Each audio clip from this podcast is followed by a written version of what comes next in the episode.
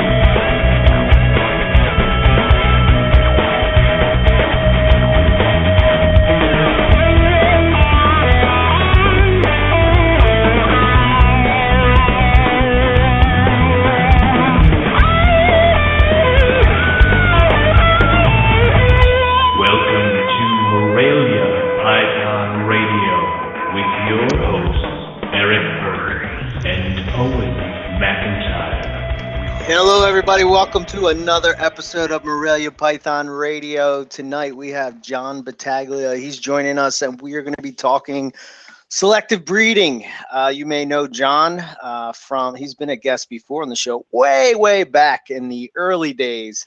Which, Ellen, by the way, we're coming up on four years. We're not allowed to talk about this stuff. Four years. No more talking about that. That's, we're we're that's we're past 200. Insanity. We're past balls. 200 episodes and we're on four years i think john was the maybe the fourth guest we had on maybe Back when we Um, had no idea what the hell we're doing. And apparently, according to tonight, still have no freaking idea what we're doing. But yeah you know, owen's been downgraded to the uh to the child downgraded. Uh, we, we we were really good for one freaking show, and then my email has apparently lost the connections to the good microphone. And Eric and I were trying to get me set up before, but apparently there's an email that has the link that I need. It's flying somewhere in outer space, and maybe it'll make its way to my inbox before the show is over. Knowing our luck, it'll appear probably around 11 o'clock tonight. So, yeah, probably. Um, is what it is. Yeah, so uh, we're gonna hit on uh, a couple topics before we uh, before we bring John on, and um, I- I guess if I guess if anybody is new to carpet pythons and doesn't know who John is, because back in the MP days, um, John was uh, he he would he was known as Sloop on uh, on on MP, Yeah. but um, everybody knows him for his uh, Gamma line Diamond Jungle Jags, and uh, I can tell you personally that they are stellar animals, unbelievable. Um, Yeah. so he did an article in uh, Reptiles Magazine uh, a little while ago, and uh, it was about selective breeding. So it's a topic that uh, you know that uh, warrants a conversation. And uh, with his results, he's very selective about what he pairs with what, uh, and he wrote an article on it. So uh, we're going to be chatting with him. Um, one of the uh, one of the things I want to throw out there though is uh, is our good friend Bill Stegall. He has um, two 75% GTP Carpondros that was produced by Yeah. Speedy Gonzalez. Uh, that uh, he passed away and um, is uh, I, I think Bill told me that his mother was taking care of the uh, the animals because um, you know they reminded her of him and and really did you Oh. know uh, really took care of everything. And then uh, she had passed away. So the family basically has uh, entrusted Bill to uh, to sell these. So all the uh, the proceeds are are going to go to uh, Speedy's surviving family members. So if you uh, if you're thinking about getting into Carpondros um, Now would be the time to do it. hit Bill up on Facebook, send him a message, and uh, you'll be able to work out some details with him. Because another thing that uh, John is uh, famous for is his Carpondros, and uh, we'll get into that a little bit later in the show. Um, couple things that I wanted to hit on. Um, there was a post on Facebook on uh, GT. Uh, GTP buy, sell, and chat group page, and they were talking about Uh-huh. Maruks, or I should say Merauke's, and Wamena chondros, and is yeah.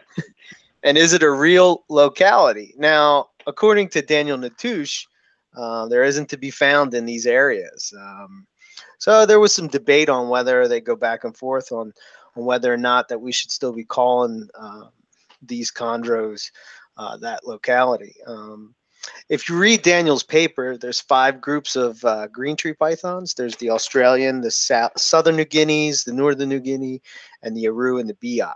Um, basically, some of the things that they went back and forth one uh, with was uh, that certain localities have defining characteristics, and they label them Mhm. that way.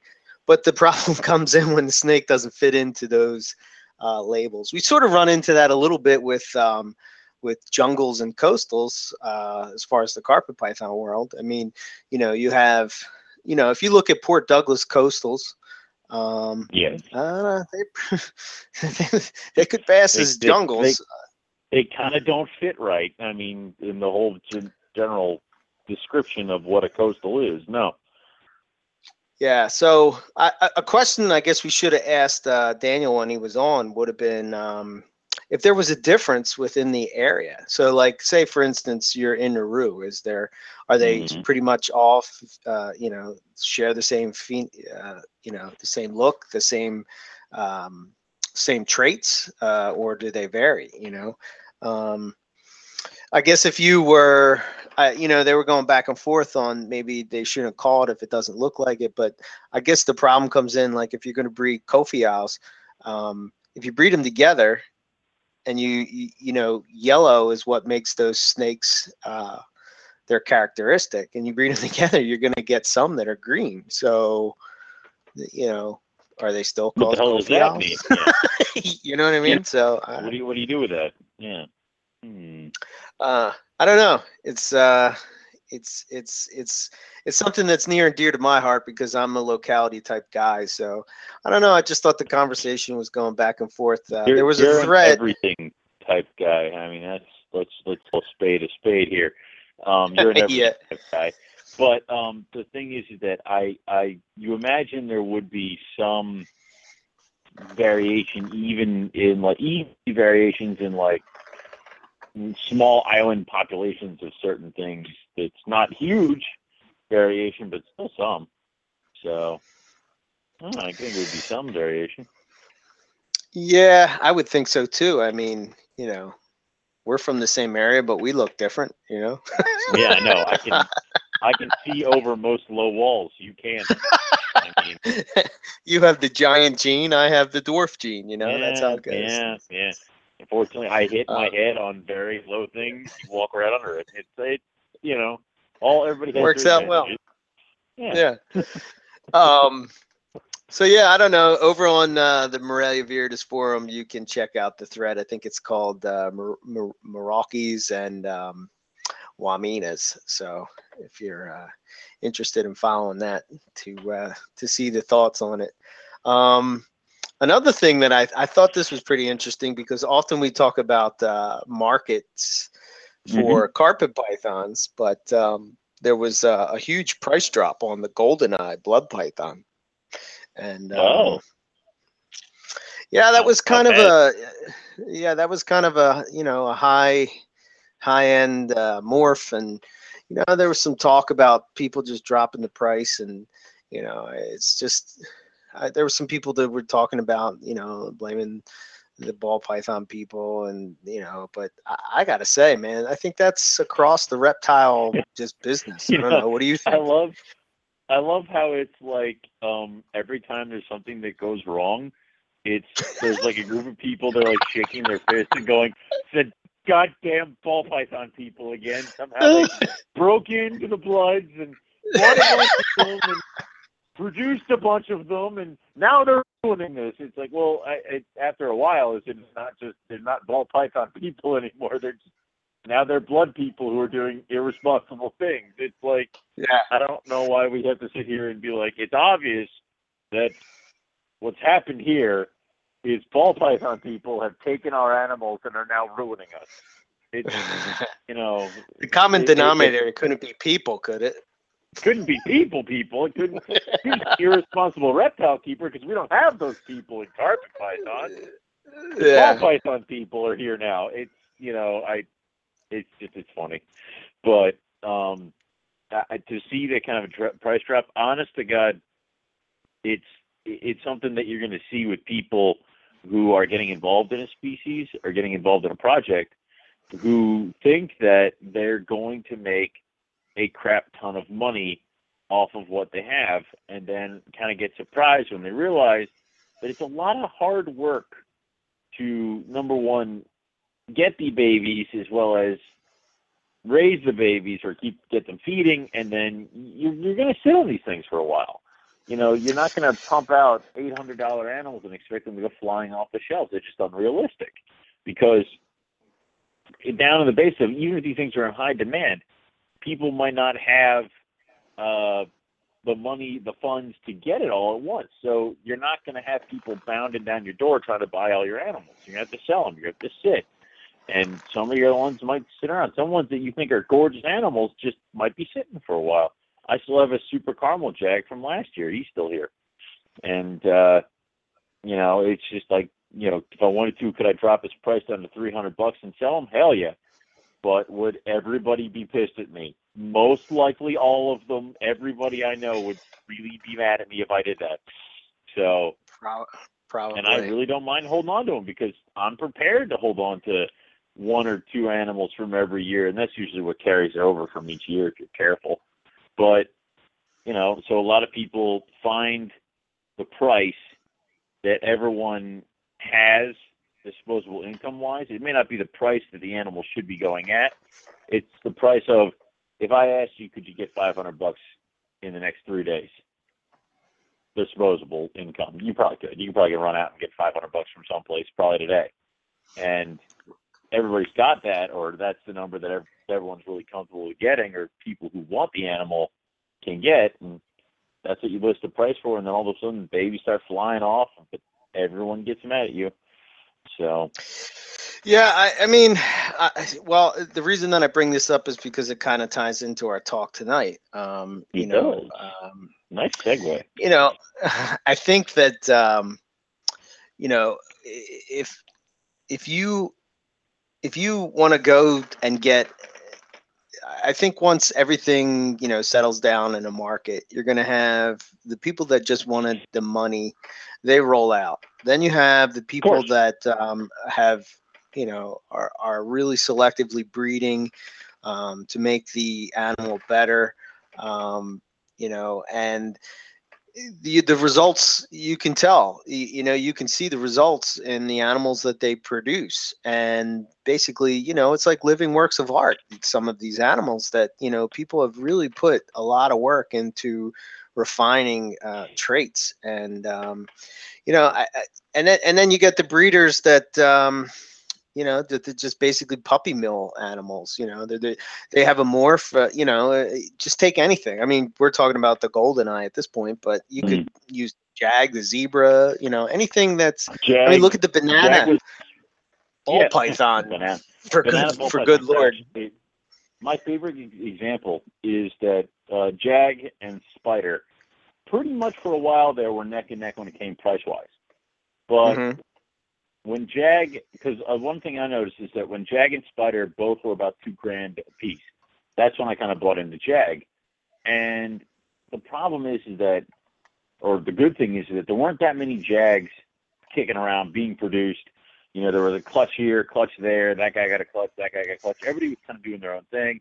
People were building up their projects, what have you.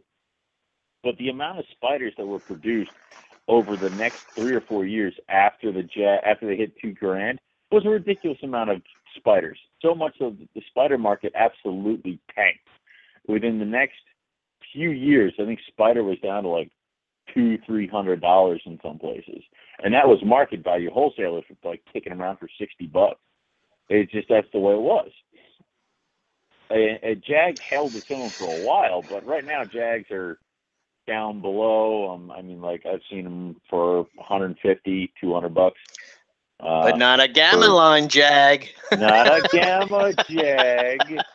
well i mean that just goes to show you you have jag not be there. It's you know you have you have jags that are on the market right that Uh-huh. when those I, I remember specifically when those animals came down um it was probably right around the time that i bought my uh, gamma jag from from john and uh you know yes, Bill. basically- not an ocelot. You're still safe.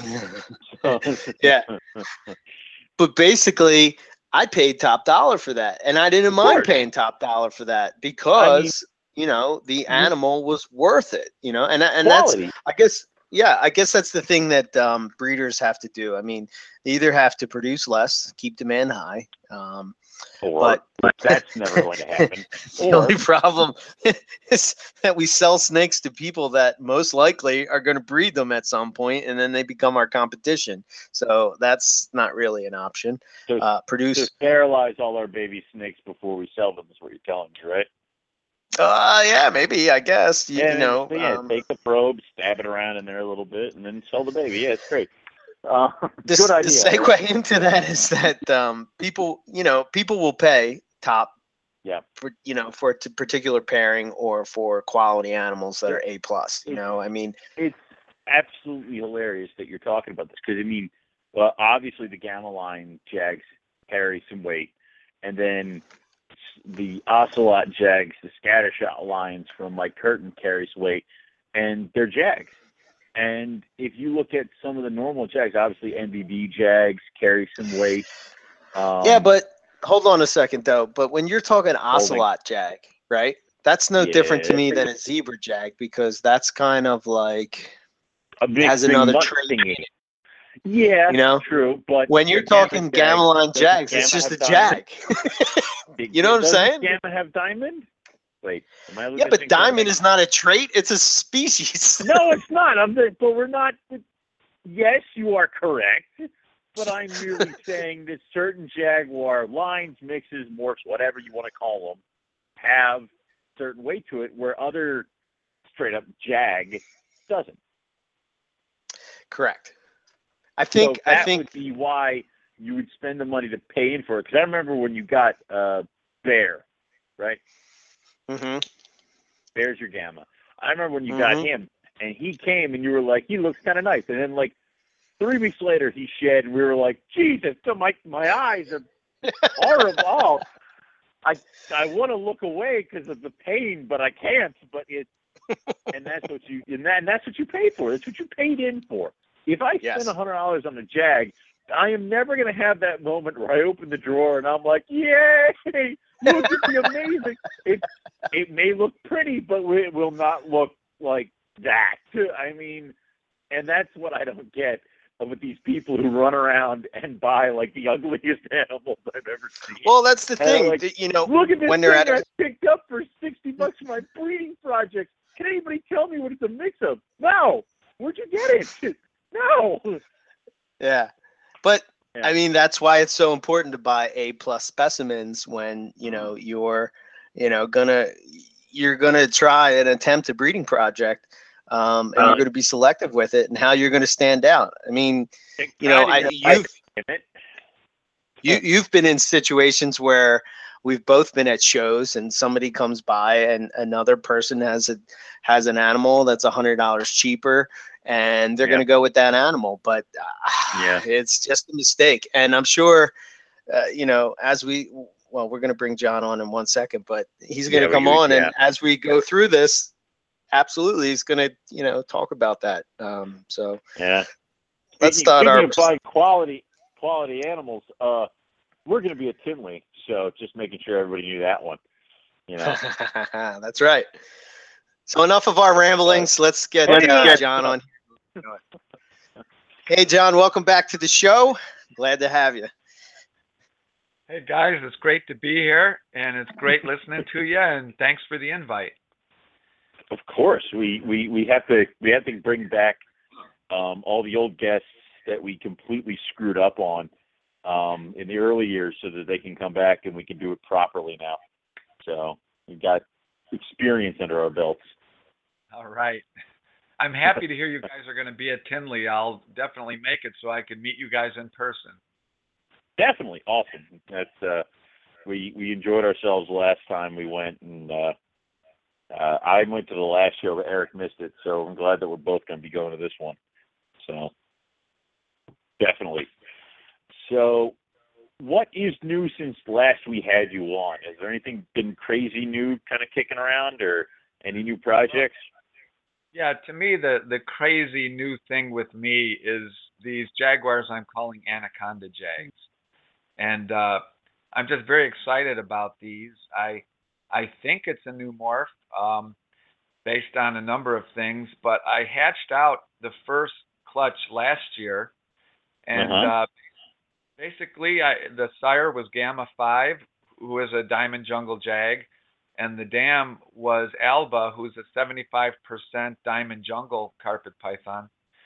And when the first heads poked through the eggs, I uh, I actually thought they were sibs coming out because the heads were a lot more full in color, It looked sort of like the heads of jungle carpet pythons. So I thought, Uh-huh. okay, there's, there's a sib, there's another sib, but then uh, another poked through and it was totally dark, and I realized that was the sib, and and I realized there was something odd going on. Um, so when they were all hatched out, I took a close look at them, and and you know half half of what emerged is what I'm calling anaconda jags, and basically the uh, the the background pattern, the the banding, has become Uh-huh. so pro- prominent that it forms circular patterns that to me they looked like little anaconda pythons. That's why I called them that. Um, they also have ventral scales that have more of a checkerboard pattern than the usual jag. Um, their their head has more of the darker color than than typical jags. Um, mm-hmm. and uh, you know they were all similar. All all of them that came out looked the same, and and uh, half the clutch was was these animals that I'm calling anaconda jag. So um, this year I repeated the same pairing, and again got animals hatching that looked just like the ones from last year. So Wow. this result is reproducible and I, I, I still think it's a new morph, but the, the, the proof will become when I breed these when they get old enough to breed. Do you, uh, do you have pictures on your website or Facebook of these animals that we can kind of look at, or are you keeping Yeah. them kind of under wraps at the moment? No, you could go to my website and uh, just go to my Jaguar page, and I have pictures of of these anaconda jags from last year, including uh, pictures of like a comparison of a jag to jag stib right next to each other, the ventral scales. You can see their head patterns, and then I have a picture of what they look like now, which is crazy. They just look crazy, like any jag I've ever seen, unlike any jag I've ever seen. Um, they're getting awesome. brighter, and uh, they're not yet at the degree of yellow that I've seen typical gamma jags become. But um, I'm not worried because the uh, bordering the dark the dark saddles is that little infusion of neon yellow that I've seen in all the gamma jags that eventually takes over as they get older. So I'm pretty happy with this. Uh, I'm, I'm I'm I'm listening to you. I promise. I'm I'm inspecting the picture right now of this little guy. That is crazy looking, and the color throughout. It's got the big bold spots, almost like you said, like an anaconda, and then it's got a bunch of yellow in the black. It's just freaky gorgeous. That's awesome looking. Yeah, I- Wow. Yeah, it was so funny because my first reaction when these things first started emerging was one of disappointment. I thought, wow, I bombed out. I have a whole clutch of sibs, you know? Wow. Then once I saw the sibs emerged, it, it changed in one second to elation. I, I realized I had something kind of unique here. something something new. Wow. Well, that will be very cool when they're old enough to breed and uh, you know try to see what they can do with that. I mean, I know you're gonna you've got to love to have some new toy to tinker with with uh, your line breedings and stuff like that. So that is awesome. Yes. So best of luck with those. That's great. Um, so we do see that we you've made the shift over to Facebook. Um, what finally led you to make the move? And uh, would you ever think the forums will return? Because I know Eric is just horribly, horribly upset that those are gone. So Yeah, I uh I I owe it to my friend Chris Rindels at Headhunters. He basically kicked my butt and said, "John, come off it. Just get on Facebook. Just join up." Um so uh sometimes I I tend to be uh I like a more quiet life and I I don't like so many uh things happening at once. I tend to be old-fashioned and I think I'm in age. I'm probably much older than the mean average age of your audience. So I, I it, it really it really took Chris Rindels to kick my butt and just say, John, just do it already. Okay, that's and also because like Eric, I missed the forums. I really missed seeing people posting photos of their animals and yeah, having debate and I, I really missed the debate of the forums. That that was something I thought was very valuable for learning for me. Uh, is, is a number of people willing to stick their neck out and give an opinion on something. Uh, that that was so priceless. So I, I do miss the forums, and I haven't really seen it yet on Facebook, but I'm pretty new. Uh, but I haven't really seen like forums where people toss ideas around like that uh, on Facebook, and maybe they exist. Yeah. But um, you know, it used to be really good on Morelia pythons when somebody would shout something out, and like I remember when we were first debating whether jags even had neurological problems associated with them. And I do remember that.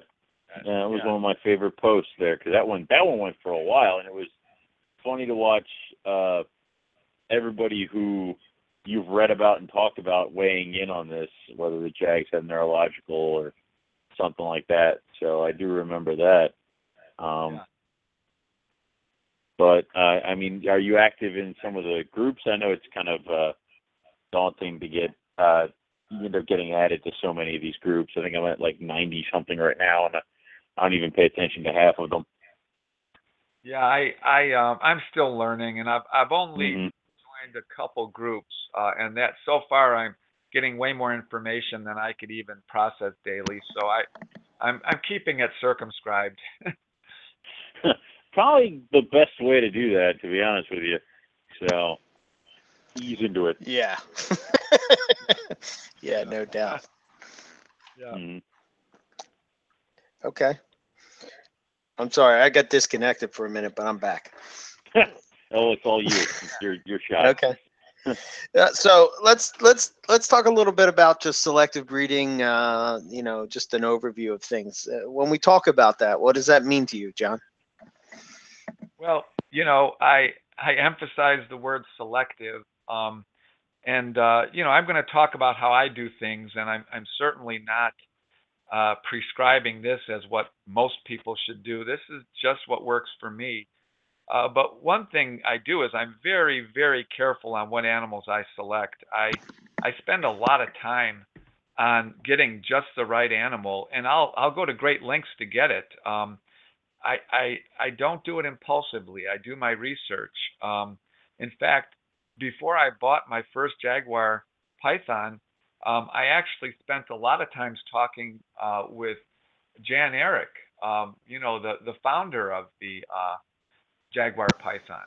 Um, Right. Jan Eric, yeah, Jan Eric was in in uh, Norway at the time, and um, I, you know, this is before Skype and all this other stuff. I was calling them long distance uh, and just paying the bucks on my phone because it was worth it to me to talk with the guy who who originated this this morph.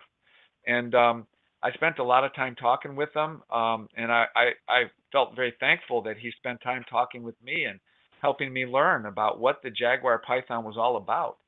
So then I probably spent six months before I bought Gamma, and um, and then you know the rest is history from there. But um, I did spend a lot of time getting what I was looking at as many animals as I could. I was seeing how their scales uh, changed with their growth and development, uh, because as you all know, when they're when they're all one years old, they all look crazy good, and then things Mhm. change there quite a bit in the next couple years. Um, and I thought a lot about what to breed gamma with at first because I wanted to keep the pattern clean and uh, and bright, and that's why I chose uh, diamond jungles to go with. Um, because uh, as you all know, diamond pythons, even when they're quite old, they don't lose their luster very much. They the diamonds keep a very good, clean appearance. So I think getting that blood into the the gamma line was important to begin with. Definitely.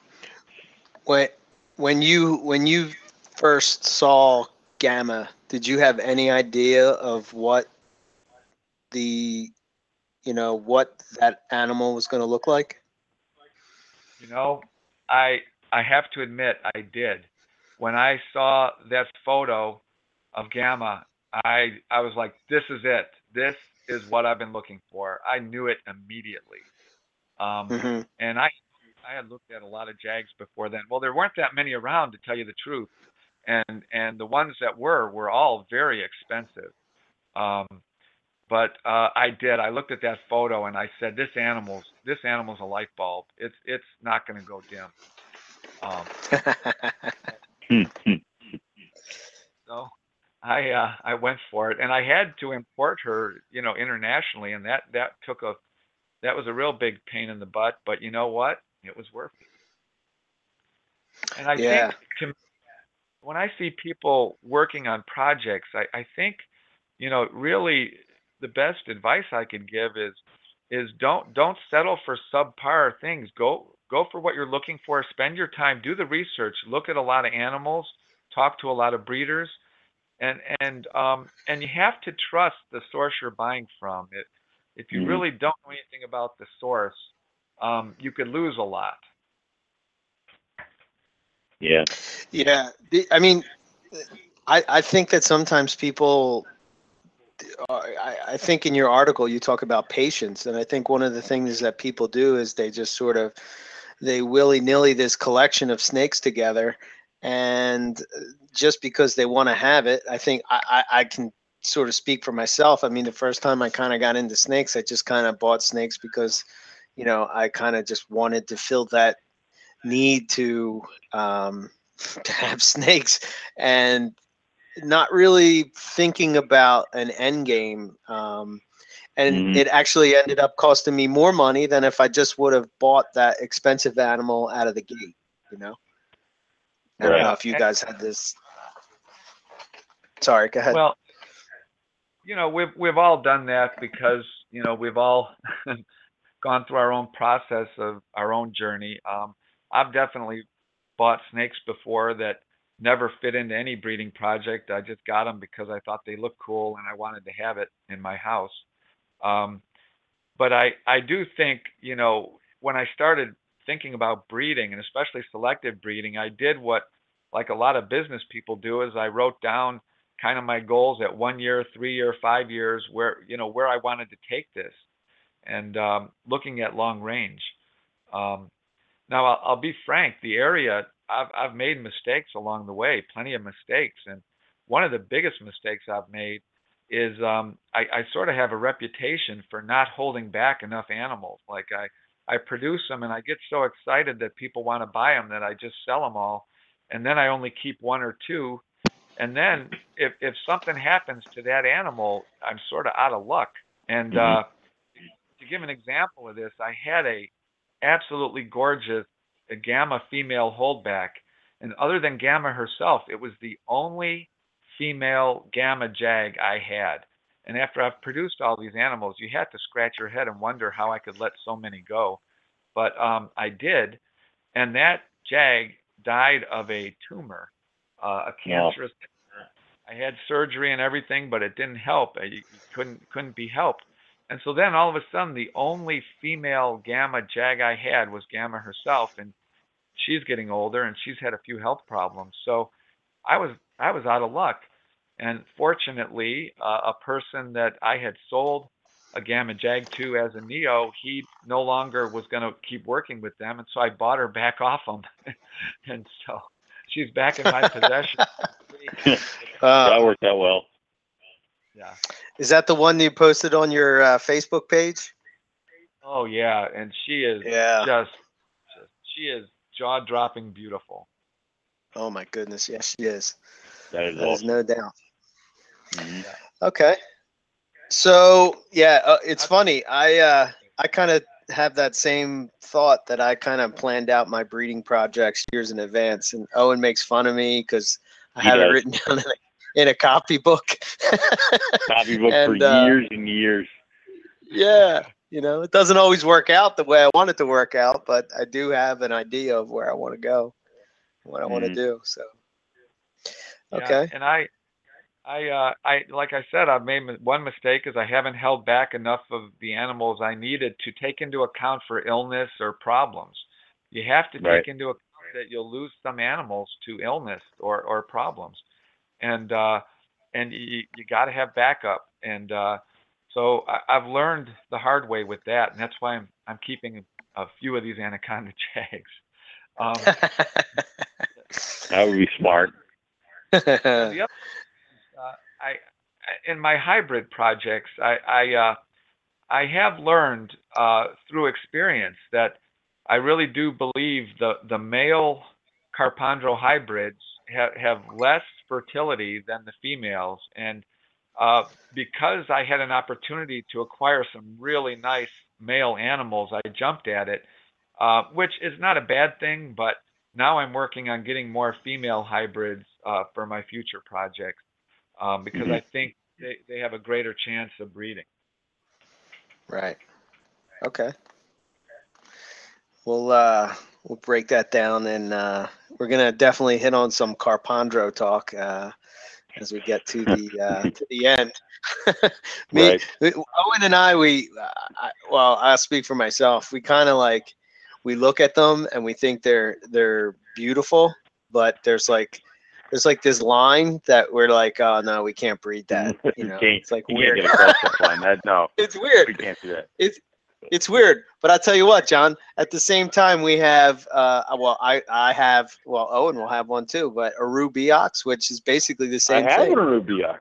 I have a girl a Rubeox, and I'm getting a boy a Rubeox. And yeah, so I have so go figure. Calico mutt thingy. So yeah, uh, yeah, all my I don't know. are yeah, whatever. But I know, I know. When um, oh, I, go ahead. I actually, I think there's a, I think there's a way bigger difference between an Air Rubeox than between a, a carpet times green tree. So well, I do too, but I mean, like some people genetically, when they break it down, they'll tell you that it's basically the same thing. I mean, they're two different species, but. I'm with you. with, yeah, yeah. so I'm the monster. Okay, all right, whatever. But So, what are your suggestions? I mean, with Morelia in particular, you have the whole ontogenic color change, and you might pick up individuals that may or may not turn out like you wanted. Um, uh, you know, what's your what tips can you give? Uh, and if that does happen, you know, what are your recommendations to uh, to keep your project going?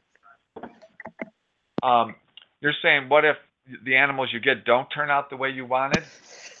Yeah, well, yeah, you know, with carpets, I mean, chondros kind of fit the same bill. You really don't know what you're going to get, uh, you know, until a year or two into uh, to keeping them. You know, I mean, have you had that happen to you where an animal that you thought was going to be stellar, you know, turned out to not be what you expected? And if so, Yeah. how did you save the project?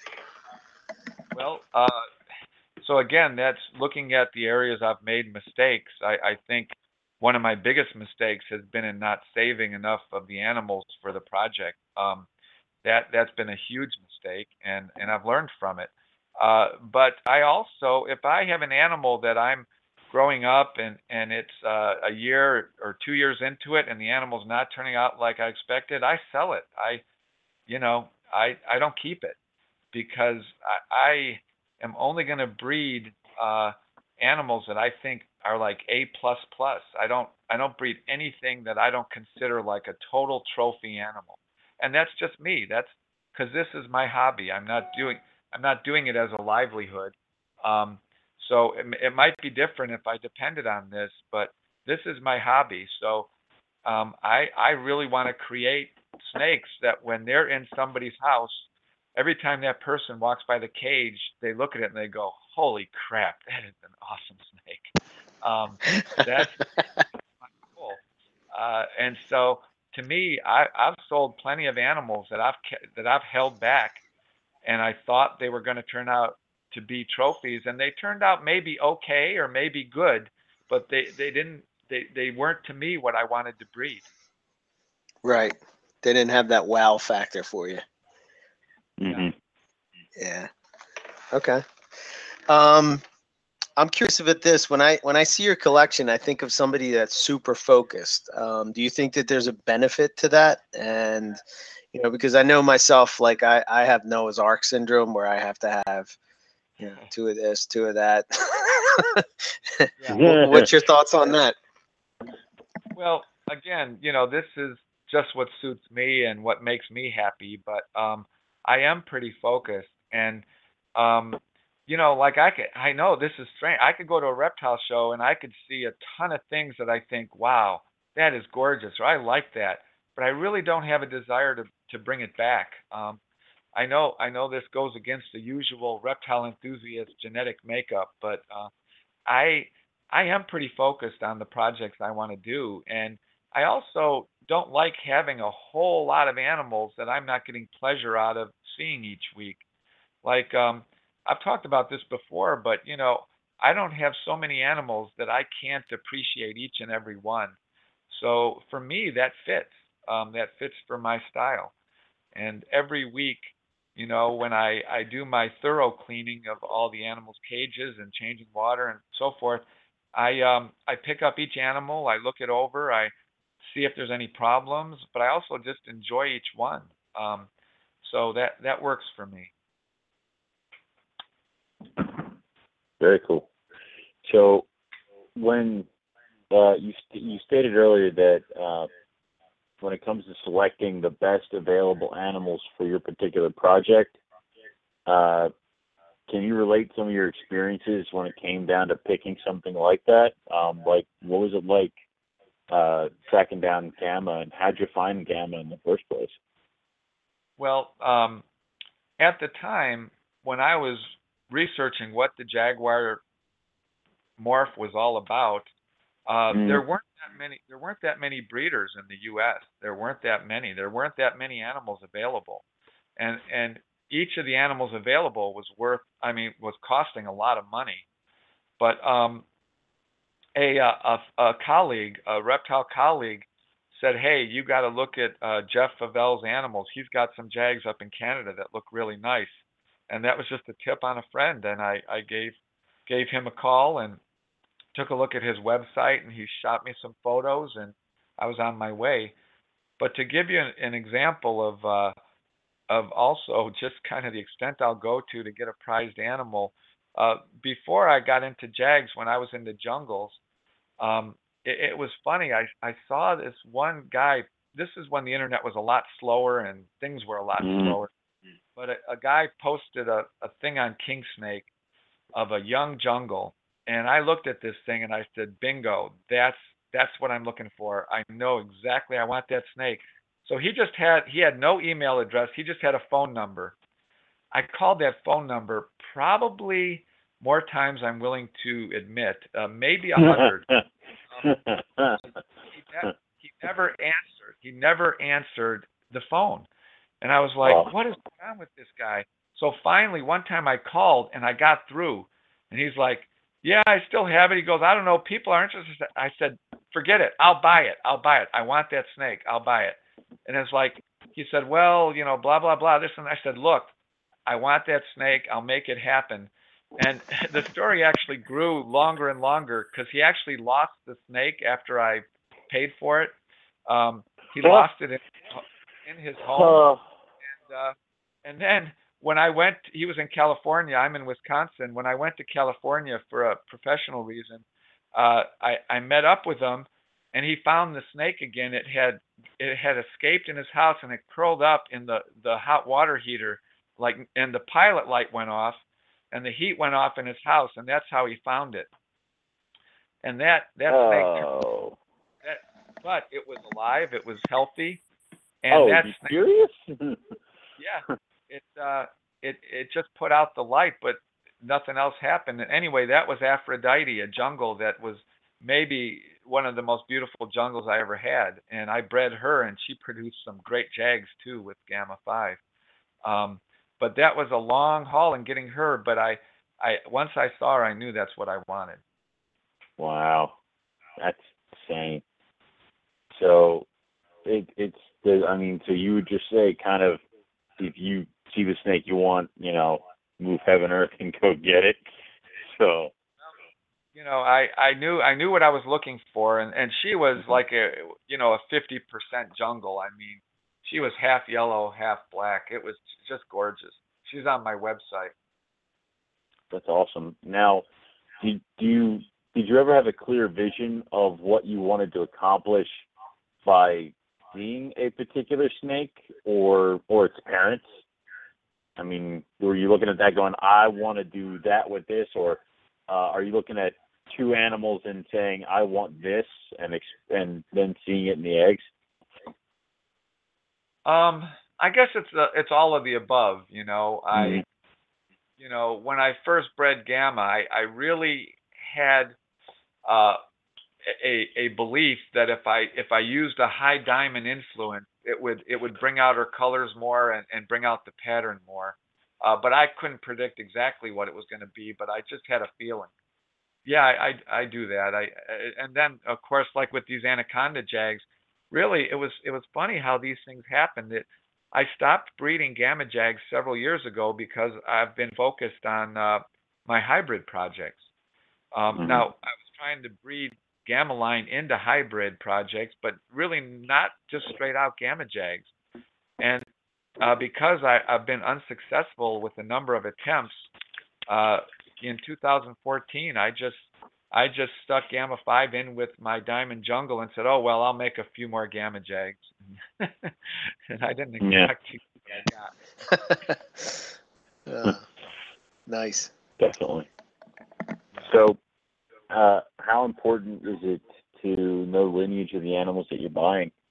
I mean, obviously you want to you want to know uh, a little bit, but how important is it, and how far back would you suggest? Well, I, I do think, um, first of all, you know, when you when you buy animals from a breeder who who's meticulous, who keeps records, who um, I I uh, every year when I do pairings, I take photographs of the snakes uh, when they're copulating because uh, each year I want people to see uh, exactly what pairing their snake is coming from. Uh, Mhm. Really, when you're buying a snake, you got to trust who you're buying it from. Uh, you know, they they they could have a snake that they're saying is from a certain pair, and and you're not even sure that's what it's from. Um, so I think having a trusted source is is very important. Um, you have to really believe this breeder is is selling you the the product of what they say it is.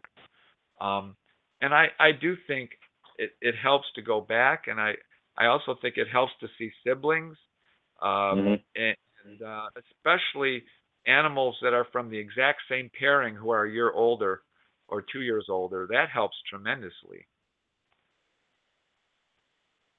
Definitely, I, I would definitely agree. I mean, uh, we used the example earlier that uh, you're at a show and a jobber is selling a snake at a hundred bucks cheaper with no lineage on the animal, uh, and the breeder that has lineage and you know has offspring, offspring.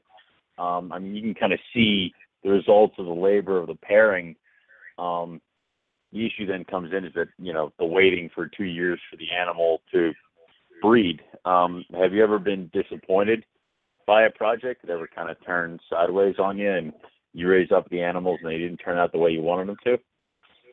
Um, I can't say that's happened. Um, I mean, Okay. it's happened. It's happened where I've held an animal back, thinking it's going to become A plus, and it turns out to be a B animal, and I say, okay, this I'm not going to breed it, but I'm not disappointed with that. Um, Definitely. Um, yeah, I that's what I'm saying. You have to trust when you're buying animals that are just a year old or six months old or something like that. You, you really have to trust what they're coming from.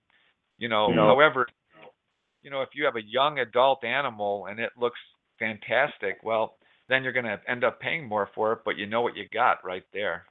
That is true. I, I'll give you that. And you know, we all have that uh seller's remorse where you hold back the one animal thinking it's going to be the best looking of the clutch, sell the other ones, and then your good friend that you do a radio show with keeps rubbing in your face with that caramel you sent him. So, Yep. yep, and that wonderful. Anyway, um, in your article, uh, you mentioned that some breeders, uh, carp python breeders specifically, uh, believe that the dam carries a greater chance of passing along desired traits than the sire. Can you give us an example of where this idea stems from and what what, what made you come up with it or think it? You know, um, I saw I saw that you had this question for me, and my answer Uh-huh. I'm is, is is not very uh, is not very precise. I've just heard that. I've just heard it through the years. Really? I don't. Yeah. Um, you know, um, and, and maybe some of the people that are listening know, uh, you know, but I I don't know exactly where I first heard this, but you know, just hanging around breeders, I've just heard people say uh, that the dam will will carry uh, more of the traits into the offspring, but I, I can't say specifically where I got that. I'm well, I would kind of, I would kind of agree with you because I, I know the whole Madame Blueberry stuff stems from her. So, um, yeah, I don't know. I'd be interested to see if there was some kind of thought behind it or uh, any kind of a theory. It'd be kind of cool to to hear out. So, yeah, but no, it's the first time I've ever heard of it. So, yeah, it might just be hearsay and nothing more. I don't know. eh, it happens. It's one of those things that we should debate about. So, throw it up on the pick of the week, and we can have a good one, like back in the forum days. But, um, Good old. Oh, very good. The um, uh, we've had a few people that have been against the whole lineage push when it came to certain animals. Um, we believe that the you know prodigy the prodigy of the snake is just as important as knowing who the sire and dam are. So, I mean, would you definitely say that lineage is definitely something that everybody should do in the capacity that they can? I mean, however many far backs they can go. Uh, I, I do think the information certainly can't hurt. Um, Mhm. and and uh, I I think it can help. Um, so um, like I you know I think I think Gamma is an unusual animal. Uh, I think she's very unique, and I, I I really think that anything that's come directly from her or from animals that have been bred uh, in in a good way uh, with the Gamma line, I, I think those animals turn out to be pretty sensational. Now, one thing I can't control is, uh, you know, I saw last year uh, somebody bred a, a very beautiful gamma jag to a, a, a rather ordinary, I would say C grade carpet python. And, uh, you know, I hate seeing that because I, I think uh, it, it, I don't know what's going to happen with the, the, the results of that pairing. I just wouldn't understand why you would do that. Uh, you know, if you have you know an A grade trophy animal, it just seems you you know, but teach their own. I, I'm just curious as to what'll happen with the gamma line in those animals that were produced. You know, uh, I was going to ask that question. Like, how important do you think the? Um, I think that like some some people believe that if you get an A plus trophy animal and you can just breed it, that you're going to get A plus um, offspring. But I mean, how important is the other either sire or dam in the clutch in the pairing? I mean, I mean, wouldn't you say that that really carries weight?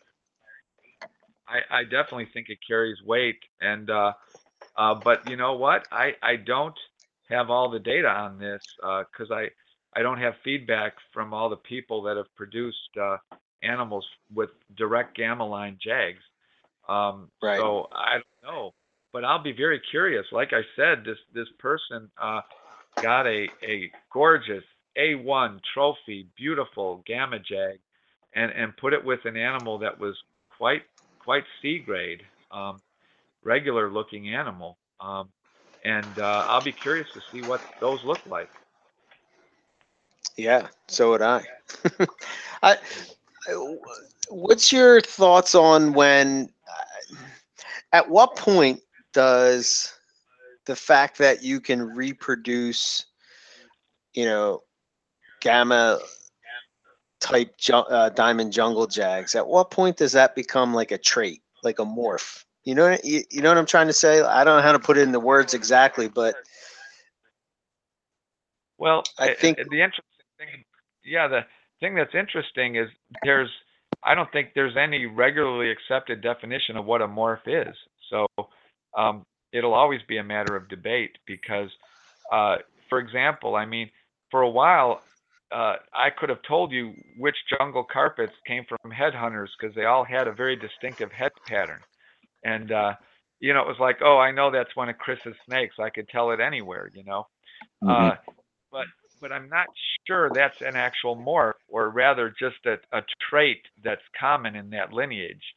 Um, you know, it, it seems a morph implies more. It implies more of a, uh, some kind of stronger genetic influence, and more than just a, uh, you know, a head pattern. It, it it should involve more than that. Uh, um, so, but the the hard part is there's no definition of a morph that I think is universally accepted. Yeah, I mean, it kind of comes down like if you look at, uh, you know, I mean, look at say ball pythons, right? You have something that they call yellow belly, which is you very hard to tell from a normal, but when you mix that in to, uh, you know, certain pairings, you get incredible outcomes. So Mhm. I I guess my thinking is is that even though it may be subtle, uh, at, at some point, if you can consistently reproduce, you know, diamond jungle jags that, are the quality that you have, at at what point would that become?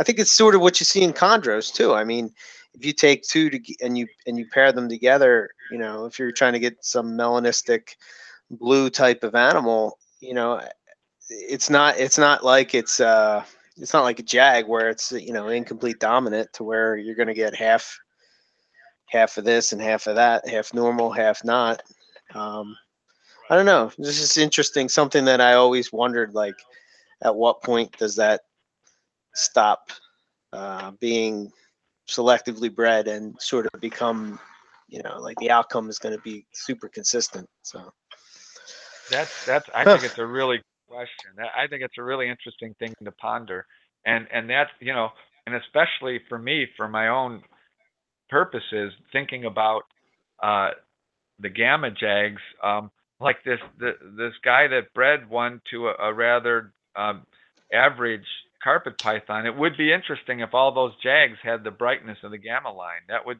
Mm. that would say something. yeah, yeah, it sure would. It would definitely say something. Um, so we have we have new people that are listening to the show all the time. So for for those people, what can you tell us what we're talking about when we're talking about line breeding animals? So, uh, so line breeding is is ba- basically taking animals from the same genetic line and breeding them back to each other uh, to get uh, refining the trait you're looking for more and more and more. So, you know, you could take uh, an offspring like one time I bred gamma five back to gamma, and, and gamma was the dam of gamma five. So it, it it's taking those genes and, and breeding them back into the line that was that created them. Um, and with reptiles, uh, you know, line breeding can produce uh, some problems if you do it too much in terms of the reduced fitness of the animal. But uh, reptiles in general, though, uh, because so many reptiles can actually naturally uh, kind of inbreed, uh, just because a lot of reptiles kind of stay in the same area sometimes from from where they hatched, or uh, it, you know, you could get it occurring in small populations on islands. Um, it seems there's enough uh, genetic diversity within a line that you could do this for several generations without creating too many problems. Huh. Yeah, I would agree with that. Um, Is that something to be concerned about? The uh, issues that could arise?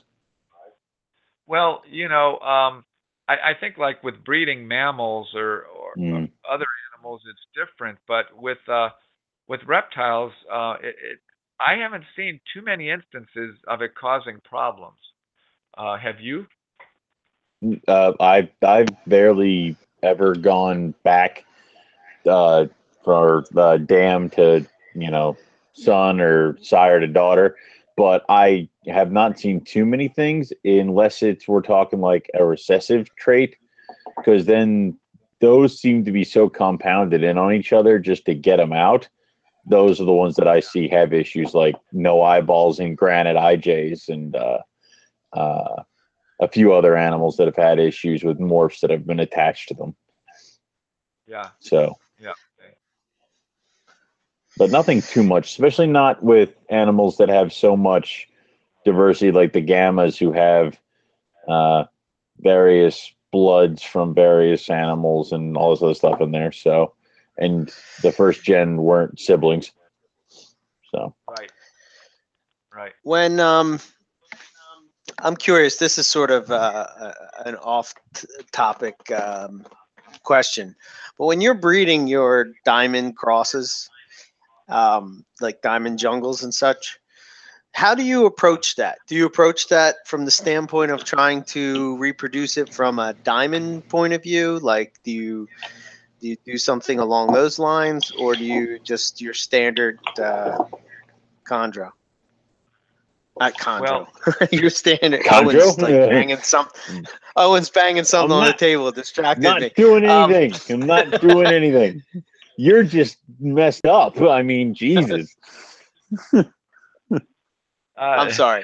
When you're breeding diamond diamond jungle crosses, do you get do you approach it as you would say just your standard jungle carpet python?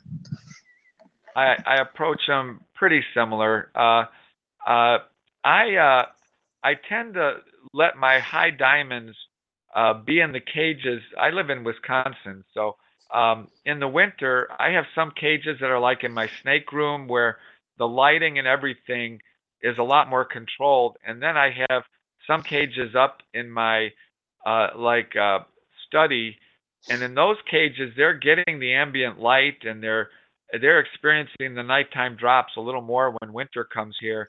I tend to like to let my high diamond crosses be up in those cages during breeding season.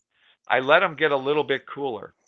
Um, I'm not sure that's necessary, but it's just something I've always done. Well, I have seen people uh, that have done um, diamond jungle crosses, and they sort of approached it like your standard carpet python, you know, coastal or jungle or something like that, and um, they they haven't had the success that they've had with other carpet pythons. And I, I was just curious about your approach. So that's interesting. Yeah. Well, you may you may be remembering a number of years ago. I'm talking. It might be 15 years ago. I don't know. A long time ago. Uh, a guy produced an article in Reptiles magazine about how to breed diamond python. And oh my God! Yes. That, yeah. And, I have uh, that. I have that one. You got to really cool them down, uh, like really below 50, um, below 50 degrees Fahrenheit um, and that that's what he did, and that's what made him successful.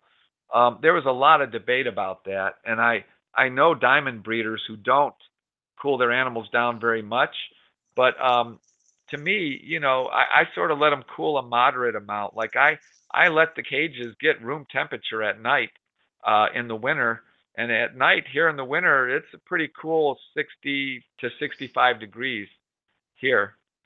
Um, and they, they don't seem to have any health problems. Hmm. That's very good. Very cool. Very and, cool. and I and I do Um, I think I remember that article that you're talking about. Was it the one where he said that he puts his diamonds in the garage in like styrofoam coolers? Yeah, he did it just like he did with like temperate climate snakes. He put them in Yeah. boxes and put them in the garage and let them get super cool. Yeah.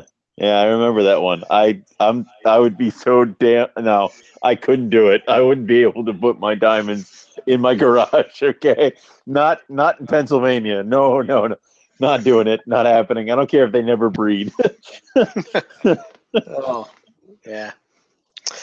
Um, do you think so? Let me ask you this, uh, John. Do you outcross any of your pro? Like when you're putting together your, uh, you know, your project, um, do you do you think about that? And do you have do you buy animals accordingly uh, for outcrossing? Yeah, I do. Um, and uh, so um, the thing that's been kind of neat, and this is where planning comes into it. Um, like with with putting gamma with alba, like I I and putting gamma five with alba rather.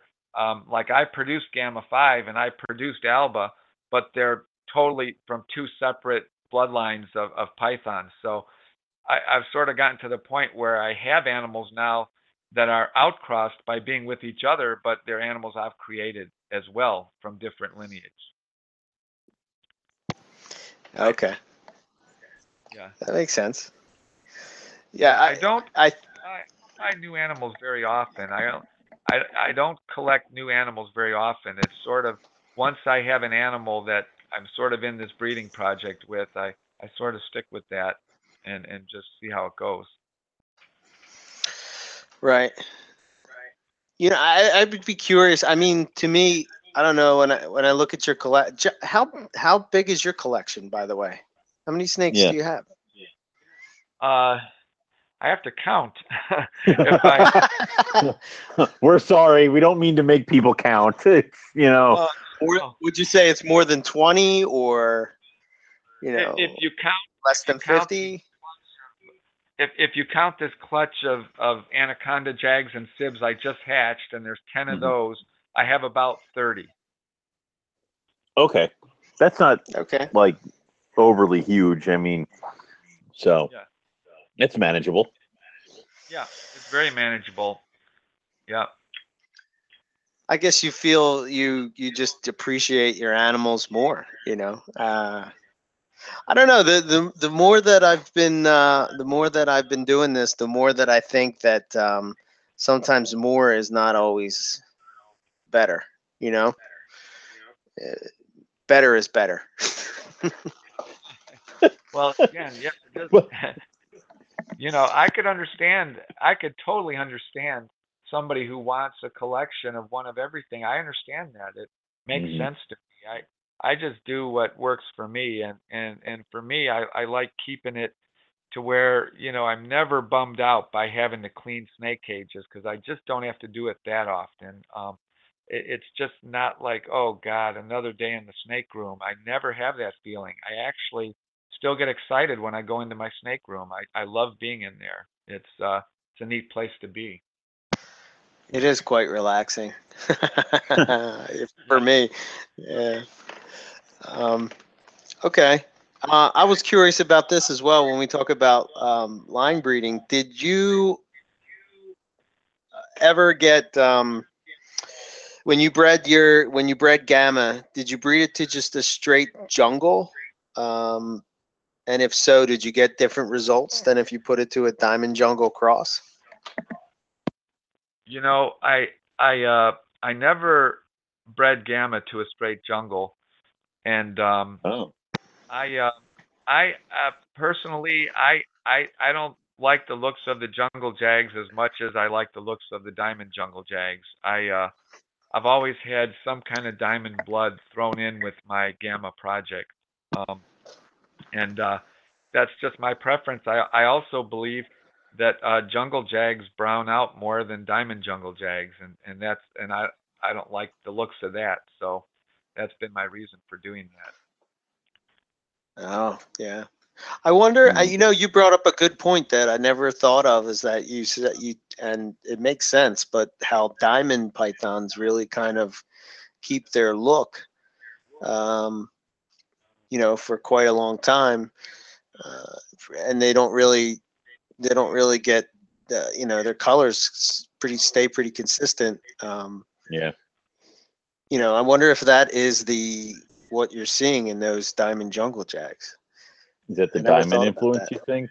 Because I mean, we don't ever sit here and talk about how diamonds, you know, brown out in their later years. Diamonds are just diamonds. I mean, I, I've never heard somebody say that my diamond got ugly as it got older. So, would you say that's the influence of the diamond blood? The thing you'll see with diamonds is the the actual diamonds sometimes will be more yellow when they're younger, and then it'll turn more cream colored or white colored as they get older. Um, but they don't brown out. It stays uh, distinct, and and Mhm. they don't get that browning that jungles that jungles often get. Not always, but often. Um, so um, that that's why I've I've always had diamond blood in any of the gamma projects I've done. Um, it's just I, I I think it it helps keep it clean and bright. It, it it clearly does, and definitely very good. Um, I, know, I, I want more diamonds, and uh, Eric's got those reduced pattern diamonds that I make, you know, steal from him at some point. So John, have you ever, yeah, right. Have you ever um, thought about selectively breeding for traits other than like color and pattern? And what I mean by that is like, say, uh, better feeders um, or, uh, you know, better breeders, uh, animals that don't necessarily susceptible to illness, et cetera, et cetera. Um, I haven't I haven't purposefully set that as any of the goals. Um, it's an interesting thought. Um, uh, in the beginning of the whole controversy of of whether or not Jags had neurological problems associated with them, at that time, at the very beginning, before we really knew now what we know about the neural problems with Jags, I thought that um, outcrossing them uh, would would help um, would help the vigor and maybe reduce the neurological problems. But mhm, of course, that didn't turn out to be true at all. Um, yeah, yeah, which is yeah, unfortunate. Yeah, and in fact, I have a uh, I have a uh, Jag Pondro in my collection right now that's uh, uh, a little over two years old, and um, it just developed neural problems very recently, and that thing is 50% uh, green tree python, 50% jaguar, and it it just developed. Uh, so even the hybrid jags uh, can develop the neural problems. Did you hear that, Australia? Jesus Christ. Um, the, um, now, now, is it more? Do you find it to be more of uh, more impeding for uh, something like a Carpondro that is constantly perched to have neurological? Like, is that going to affect how he perches or anything like that, or um, kind of mess him up a little bit? Well, um, yeah, it, it's 50% uh, jaguar and 50% uh, uh, green tree python, and it it doesn't perch much. It uh, okay. It it, per- it perched a lot more when it was younger, but since it's developed neural problems, and I, I've noticed this in any jag with neural problems, they're a lot more comfortable when they're pushed against something tightly, um, and I think that's because uh, it, it might have some uh, negative feelings when its head is left to balance. Um, I was about to say that. Yeah. yeah. They like to have their heads pushed against something. So when it was younger, it would perch just like a chondro. Uh, but now, since it's developed these neural problems, it it spends all its time on the floor of the cage in the hide box. Okay, so it doesn't really. It kind of just hangs out uh, by the floor. It doesn't really perch. Um, I guess, I, I, and I was about to say, you know, you, you took the words right out of my mouth. Is that, um, in my experience, baby jags as well as jags with neurological, it's especially around their head and neck, and just the way the chondro sits with their head and neck tucked in there. Uh, I would imagine that would be what would trigger it. So, obviously, do you assume that his perch is not perching anymore is because the neuro's kicked up? I guess throws him off balance that's what I'm thinking because I think it's uncomfortable for it uh, unless it's really just sort of pushed up under the hide where where it, its head isn't in free space. Okay. Okay. Well, it makes sense to me. So um, I was really just kind of going with the whole like how they hang down uh, or how green trees hang down for food wise.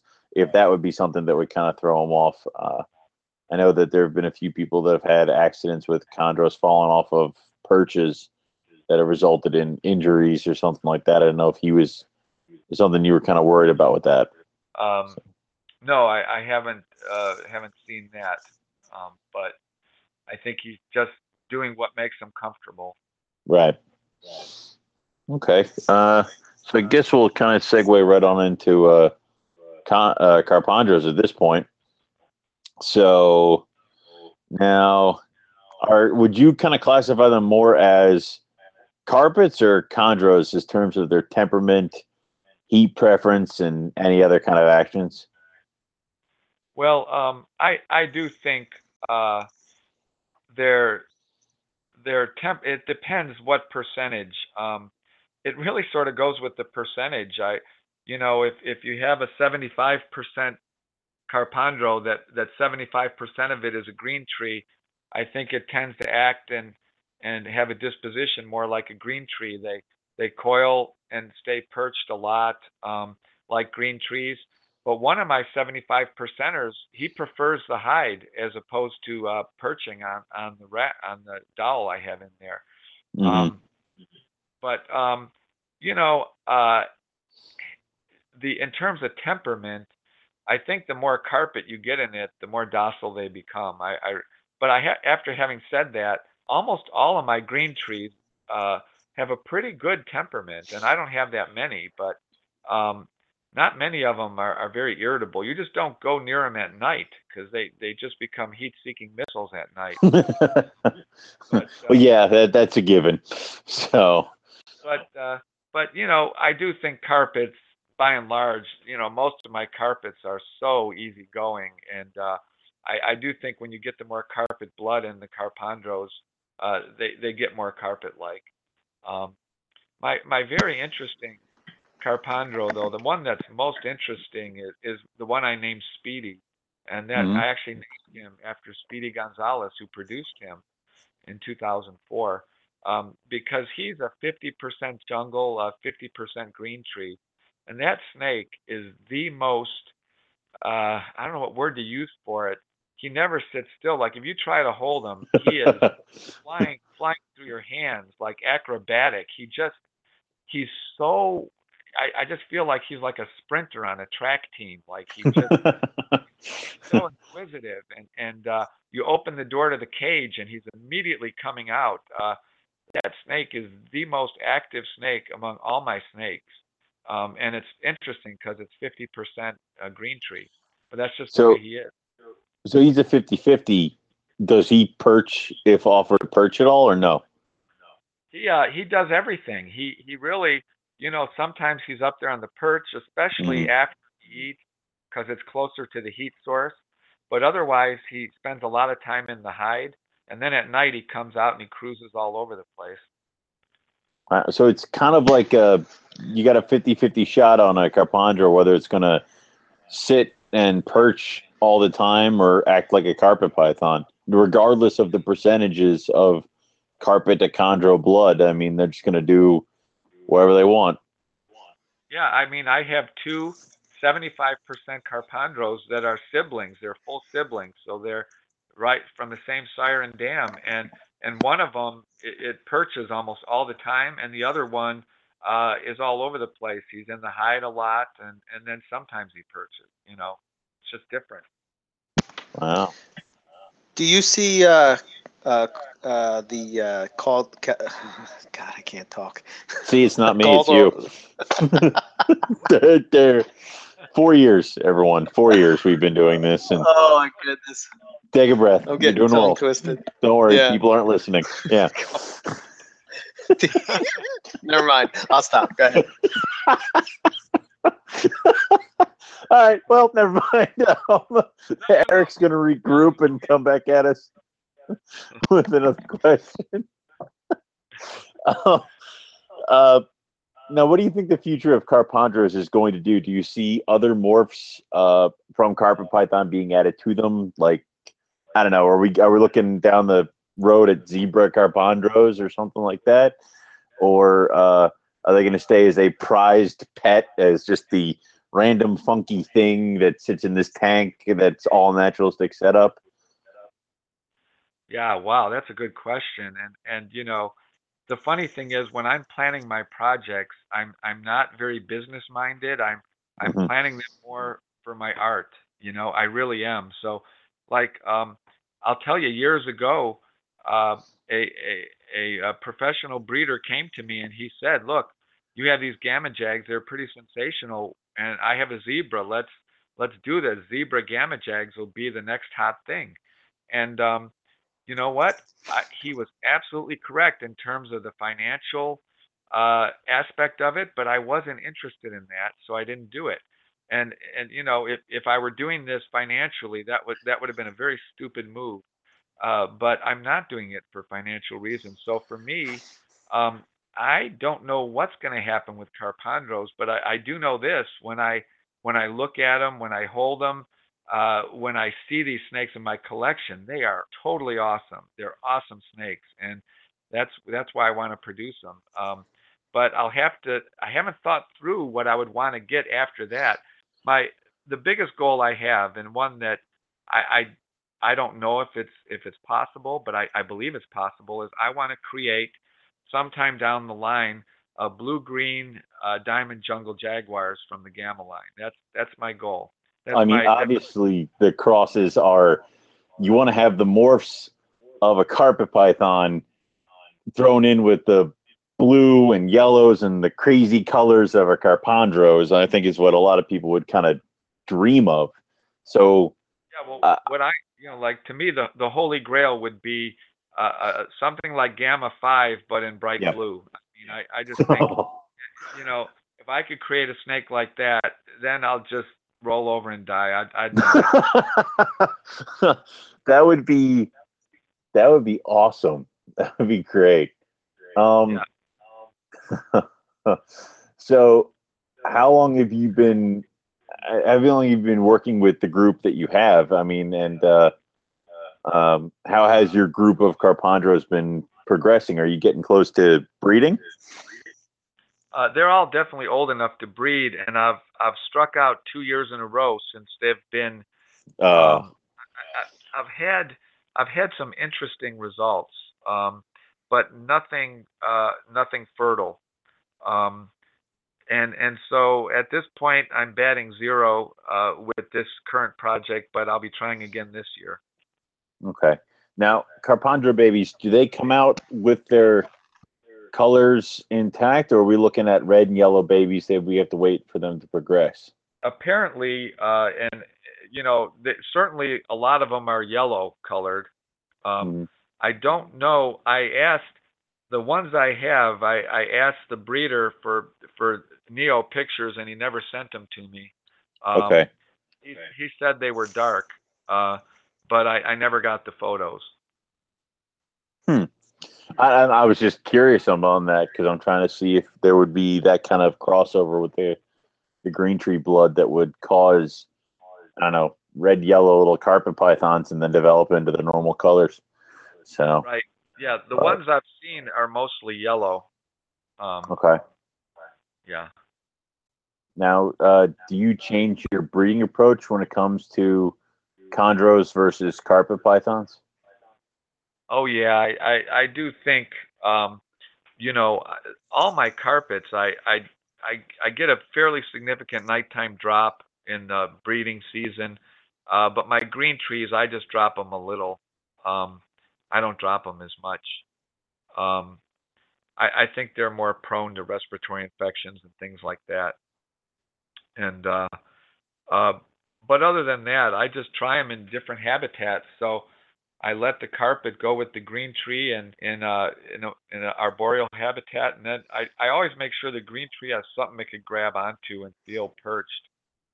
But Right. um, you know, uh, I've talked to breeders who uh, who just say it really doesn't matter. that would be one of those things. So, I mean, with- have you ever? Go ahead. I was going to say with with with breeding uh, carpondros, um, do you do, do you think that the um, reason that uh, you may are you are you seeing locks and are are they are you seeing ovulation uh, when it comes to these? Well, um, so for this this like this last season, uh, I tried to breed uh, my beautiful blue Highland green tree python I call Belle uh, Mhm. with my totally freakishly awesome 75% Carpondro I call Morpheus, who's uh, got shades of blue, black, gray, and yellow on his ventral uh, scales. But um, they locked up, uh, you know, maybe 10, 15 times. They locked up all winter. And then I thought I saw an ovulation, but I, I thought "Ah, I'm imagining it. It's not really an ovulation. I took some photos of it. And then uh, she resumed eating. And then uh, I so I thought, okay, she's eating. That wasn't an ovulation. And then one day I went down uh, to the snake cage, and she had laid a, a bunch of uh, unfertilized eggs. So Oh, Huh. Uh, I, I don't know what to make. Kick of in the that. teeth. I was curious of like uh, you know because carpet pythons are very seasonal, um, and chondros have been shown to be able to be bred all year long. So maybe some of the problems with not having success with them could be, uh, you know, not putting them together at the right time. Could Yeah, that, now do, you, do you have any thoughts on that? Well, I've, I've bred green trees before, just straight out green trees, and um, you know I followed similar procedures. I, I've never bred green trees out of out of the season. I breed carpets, and for me it was just convenient because I like having the neos at the same time. Um, Mhm. But um, you know, I I guess I, I'm going to have to just keep experimenting and seeing what happens. Uh, um, I have had my 75% Carpondros go off feed in the winter, um, which which tells me they're more breeder ready. Yeah, I, I, I guess once a boy goes off food, we know what he wants. Yeah, yeah. I would just be curious to see if, like, uh, I don't know. Sometimes with some of these odd species of pythons, uh, the timing could be off to why people don't have success. And when you're putting that together, I I think that everything should be considered. So I'll I, I take that under advisement. I agree. Cool. Sorry, Owen. Go ahead. It's okay. No, I mean, I, I mean, I was just gonna say, do you ever s- catch your chondros breeding with your uh, carpet pythons? Like, this, the chondro kind of just droop down and stay perched as they lock up, or do they come join each other on the ground, or join each other up in the perches? Well, um, eh, you know, when I've when I've put Speedy, my 50% Carpondro in with in with like Gamma or or uh, my other Gamma Jag, um, he'll lock up with them anywhere. He's very eager in his pursuit, and you know, if they're up on a ledge, he'll just go up there. He he doesn't care. Uh, when I when I put my 75% Carpondros in in with um, my green trees, they they copulate while perched, just like pure green trees do. Okay, that's cool. So hopefully you get some of those, and you can try to, you know, tempt Eric into getting some carpondros, and he can make that leap before I do. So. Not here to make any converts. uh, So, no, I uh, understand completely people that uh, that you know really don't like the whole hybrid business. I'm totally cool with that. Uh, Mhm. That's fine. Uh, I just happen to love it. so. there's uh um you can definitely if Dave that's what you want to do that's totally cool and I hope you get that blue gamma check that'd be freaky to look at so Can you imagine a Exanthic zebra jag carpondro? oh my god! oh my goodness. that now we've now we've gone horribly too far oh. so Oh. Or how about a hypo bredl carpondro? uh stonewash hyper bredl carpondro exanthic yep Oh my Yeah. goodness. This is heresy, you guys. You're gonna you're gonna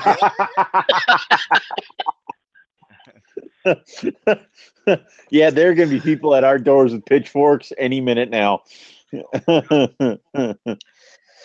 You, you know the I- I the the Go, uh, just for the people no, no. listening, if you want if you want to see a picture of a carpondro copulating perched with a green tree, I have it on my website. It's on my available page uh, because I give my breeding updates there, and I have a photo of uh, Bell and Morpheus uh, copulating. It's a pretty cool photo. I'm gonna check it out. Let's see. That is definitely cool. What's the uh why don't you throw out the website real quick for us right now? All right, the website is moreliatrophyclub.com. So M O R E L I A T R O P H Y C L U B dot com, and then just go to the page that says available, and you'll see some copulating pythons of all types there. Very cool. Yep. Very cool. But um so you have anything else you want to throw out there like uh Facebook uh how would people get in touch with you if they want to grab a a baby from you or uh pick your brain about these anaconda jags? Well, um, at, at in terms of getting in touch with me, uh, feel free to send uh, me an email. My email is junglejohn at tds.net. Um, and or there's a place on my website to contact me on my website or through Facebook. I have two Facebook pages. I have Morelia Trophy Club and John Battaglia, uh, both on Facebook. Um, sad to say though, I don't have any more available anaconda jags. Uh, when I hatched them out this year, I had a a, a flurry of interest, and um, I'm keeping two for myself, and the other four are already spoken for. Wow. Sorry, Eric. Hey, John, I was I was curious of do you know what you're going to be putting together this upcoming season? Do you have anything that you're excited about? Um, I'm definitely going to be trying all these hybrid projects again. I I have to think through. I haven't really thought it through whether I'll do another uh, clutch of anaconda jags. Um, but I I um, I'm definitely going to be trying my uh, 50% female Carpondro with uh, both the green tree and with uh, Gamma 5. Um, this this Gamma Jag that I just got back in my possession, I'm going to be trying her with uh, the 75% Carpondros and the 50% Carpondro. So it's it's mostly hybrid stuff. I'll be trying again. Okay. Very All cool. right. Well, we'll be watching. Yeah, definitely. You hear that stuff. Yeah. Cool. Cool. Any? Go ahead, Owen.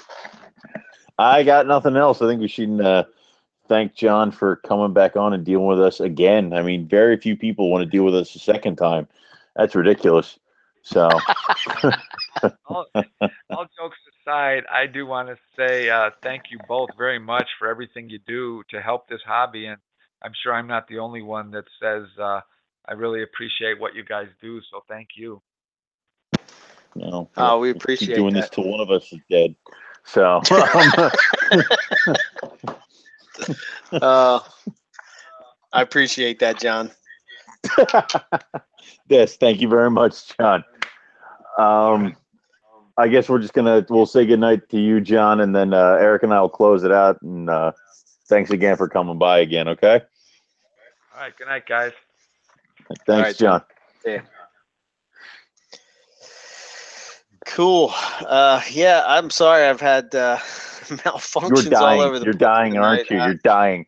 I'm getting you ready. I'm getting you ready, Owen, for the There- uh, there's only show. there are only two away. things.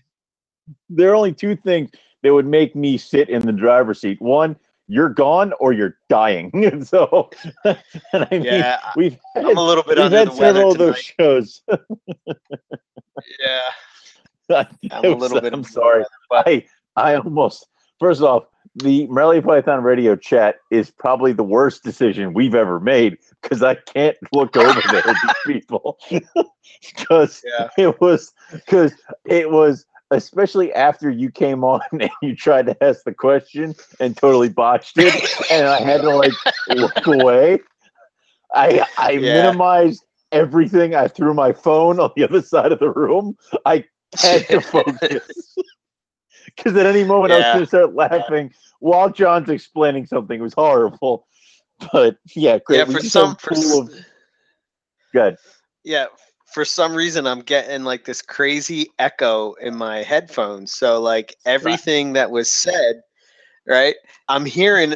It's like on a delay. It's driving me crazy. I'm like, oh my god! And I'm asking a question, and I'm hearing the question go, and I'm like, ah, sound like such an idiot. Oh my goodness.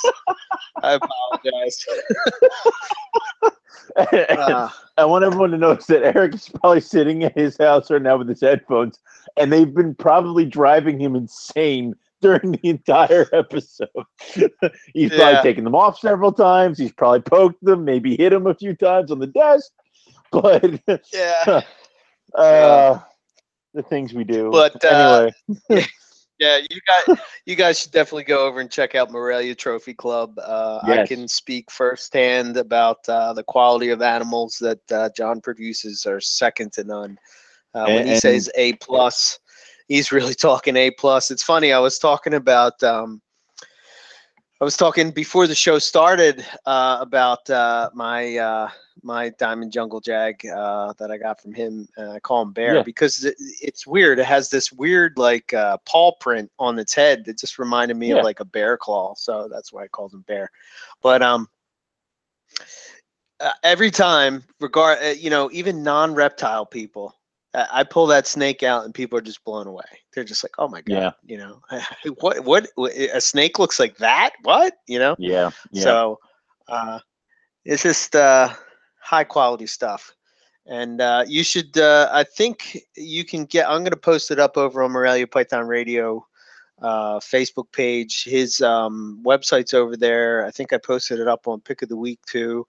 But um, his article about selective breeding is uh, definitely something that uh, if you're looking, Yeah. if you're if you're new into breeding and and you're curious on on some pointers or some tips, uh, you know, definitely check it out because what you do at the beginning uh, of this whole thing when you're starting a breeding project really makes the difference uh, because you're talking about two, three years into it till you have animals that are adults um, that you really want to, you know, produce something that stands out and, and, and sets yourself apart from the rest. Uh, Mhm. you really have to buy quality animals. I mean, that was something that uh, I used to hear all the time on reptile radio that those guys would preach about. And um, I remember even, I, you know, you don't see many ball python people do this nowadays. There's very few from what I see. But uh, those guys used to really pay attention to not just the morph, but what they were putting it to. Uh, and, you know, the animals that they got were, uh, were pretty stellar. So I don't know, just something you want to think about. um, it's one of the things you get, and I mean, it, Johns was always on the forums. And he was always putting up pictures. One of the things he used to do was uh, have his animals take pictures on top of like T Rex skulls and things like that. So it always was like, oh my gosh, what the hell is this? So uh, definitely no. It, it, if you're just getting into it, he's a great model of a breeder to follow. So oh yeah, hands down. Yeah. Yep. So I'm I'm so glad that uh, I remember talking to uh, Luke Snell about um, wanting to get one of those gamma line jags, and you know he had said I I was said nah I'll probably wait till the next year, and I'm glad I didn't because that's kind of when John went in the direction of going um, and breeding the uh, you know the, the Mhm. hybrid stuff. So uh, I'm glad that I got got him when I did. So Mhm. um, should be uh, cool. And and next year, uh, this upcoming season is going to be the the season that I that I pair him. I'm not really kind of sure, you know, exactly how he's going to play out. I think he's going to go with two two different uh, two different girls and- see what happens. So I have a really uh, killer diamond jungle that uh, Luke Snell produced, and uh, I've been waiting to breed her with him. That's kind of the idea of what I had when uh, I uh, purchased him. So uh, curious to see how that turns out. It seems to me, I don't know what you think, Owen, but like when you see these, uh, you know, morphs and you put in that diamond blood, it just takes it to a whole new level. You know, I mean, It does. It- diamond zebra jags and stuff like that. But I can't Yeah. do it. You know I just really would pure diamonds. So- you know what really would be wild what really would be wild is a and it's it's crazy that i have a reduced pattern female diamond and the diamond jungle jag is uh is a boy so- Oh my god! oh oh my god! No, yeah do it. i don't know mean, maybe one day it's uh, it, hey, if, maybe one day when the you've you've already made a bunch of reduced pattern diamonds and you want to try something new for the year, why not? You got them. Make the fuck, chuck them together. yeah.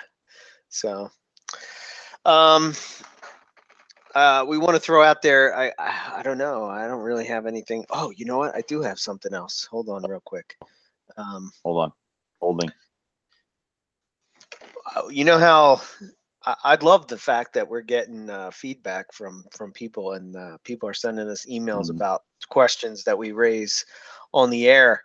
Um, but uh, when we were talking about this um, a couple weeks ago, uh, it was on the Antaresia show. We were talking about morphs and Yeah.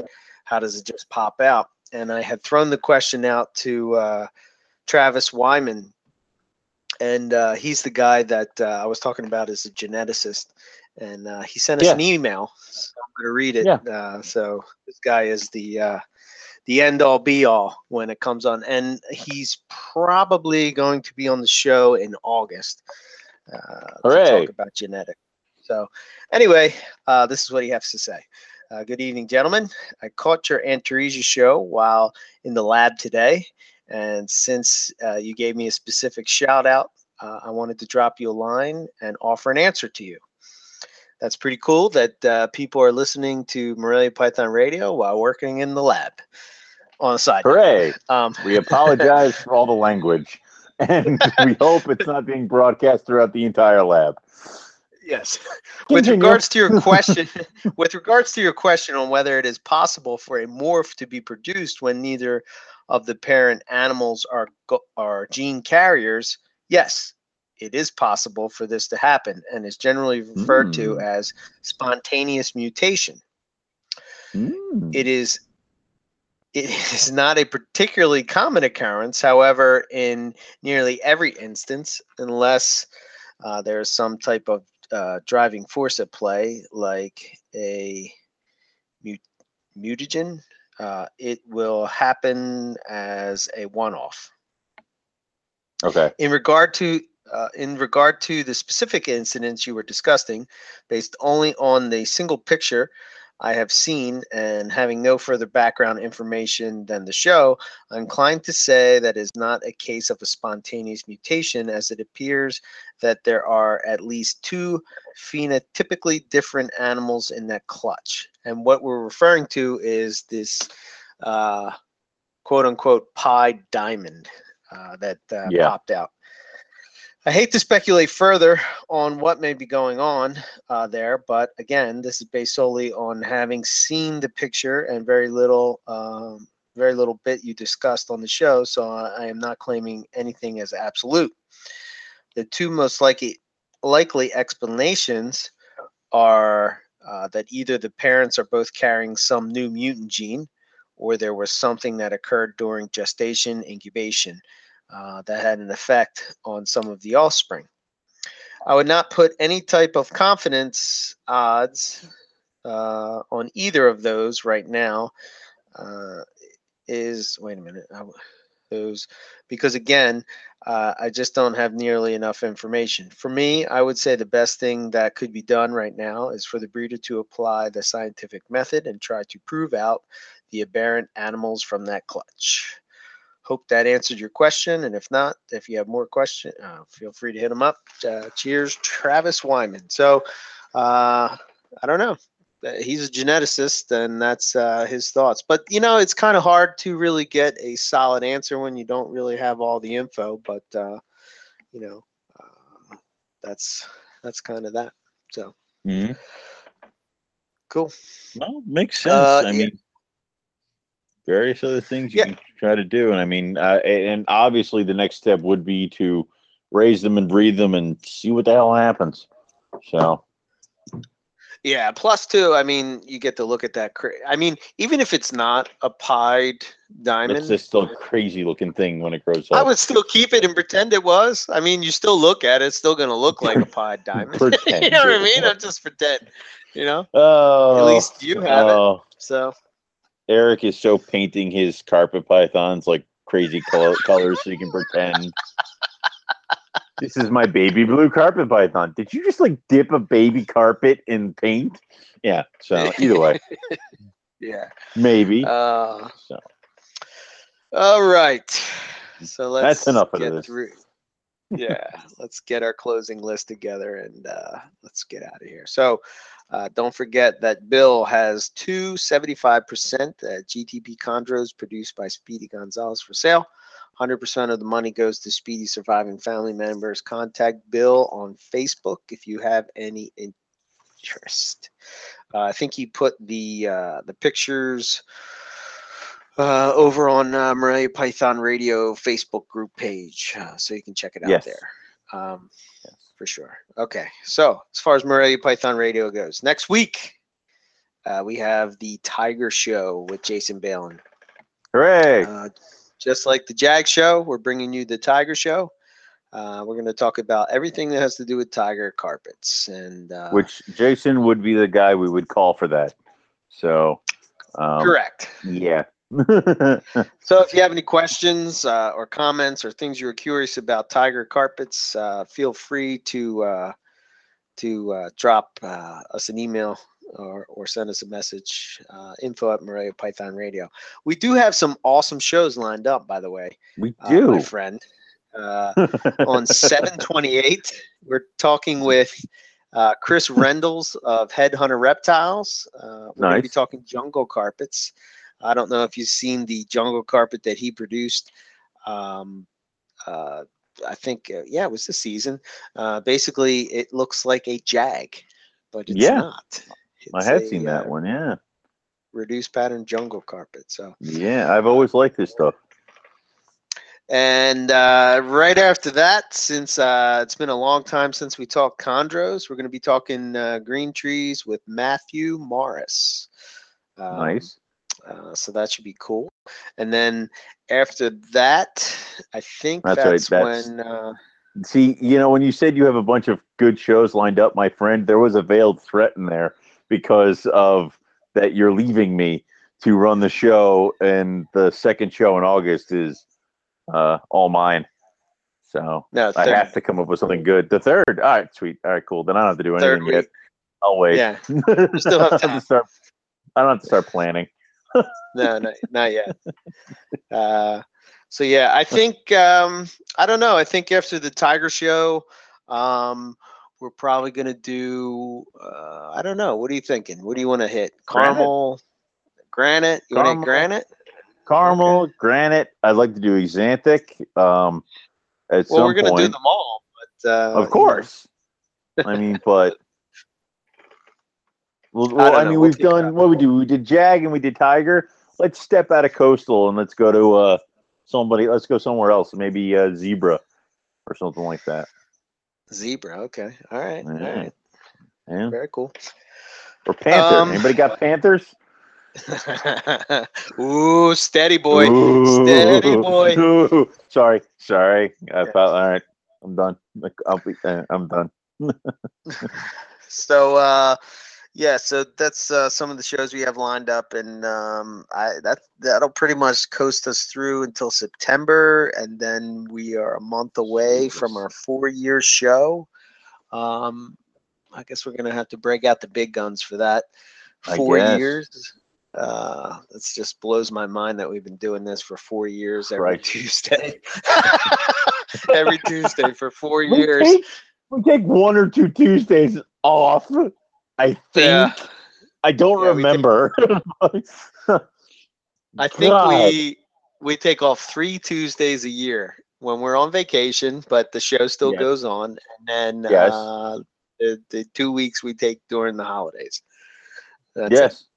And you know what? It's it's funny because when we started, it was like we, there was concern we'd run out of shows. we'd run out Yeah. of topics. We wouldn't know what to do. So, holy crap! Yeah, I know. It's pretty crazy. Well, the But, thing is uh, everything goes craziness downhill because we get into October, we do the year show. Then, of course, we have the Tinley show. Then, before we know it, we're doing the holiday show. It just it snowballs into craziness. So, Yeah. And it's so weird. It's like it, because it's been four years, it, it seems like when we're on break that, Mm. you know, like that. I don't know about you, but it's like on Tuesday, it's just strange that we're I not would not. that I'm, that I'm not doing a show. It's like so weird. I like- I text you and I'm like, "What do we do now?" it's like you know, it's like you mean I can do whatever I want tonight? I can do what I want. Oh, I shouldn't be allowed out. It's no, dear Lord. Uh, I I know. So it's just funny like that. yeah. God. So good times. Anyway, Good, good. So uh, yeah, so as far as Morelia Python Radio, check out our website, moreliapythonradio.com. Uh, you can send us emails at info at Morelia Python Radio. Please give our Facebook page a like. You can follow us on Twitter at Morelia Python Radio. Uh, if you want to download the show, uh, uh, we're on iTunes. Uh, and you get the show there. Um, but uh, yeah, good times. Uh, as far as myself, EB Morelia, uh, you can follow uh, me on my Facebook page, EB Morelia. I'm also on Twitter at EB Morelia and on Instagram. Uh, check out my website, see what I have available. I also have a blog that I've been doing. Uh, the last one was on the Citrus Tiger story. Uh, so, you know, I'll, I'll be updating that maybe every couple of weeks or so. But, you know, if you want to get in contact with me, eric at ebmorelia.com.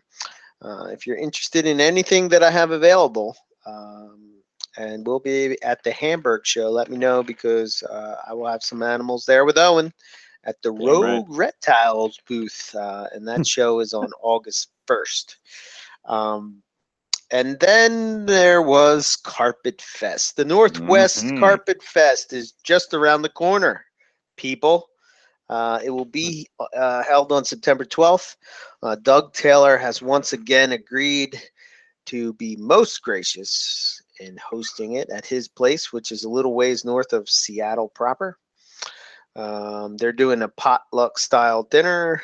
Uh, you can uh, please bring a food or beverage of your choice and expect fun shenanigans and lots of geeking out over Morelia.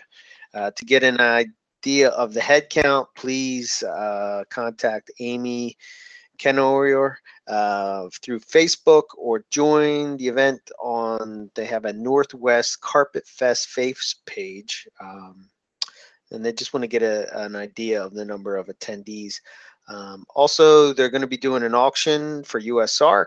So if you're interested in donating, contact Amy and coordinate it uh, with her. Um, and I think that is all I have. All right. Yeah, Don. Well, what I'll say is that if you are interested in any of the animals we have for sale, we have a few left over on rogue-reptiles.com. You can also contact us through there for any babies that you are interested in. The caramel jags and the red tigers clutch have shed and eaten a bunch. So they're ready to go. They'll be with us at the August 1st Hamburg Reptile Show. But if you can't wait, I will be attending the Oaks Reptile Show this Saturday. Not vending, but I'm attending. So if you want something, I can always drop it off free of charge. Uh, you just have to let me know, get in contact with us. Like I said, we do have some babies left over from last year, and actually one 2013 still kicking around.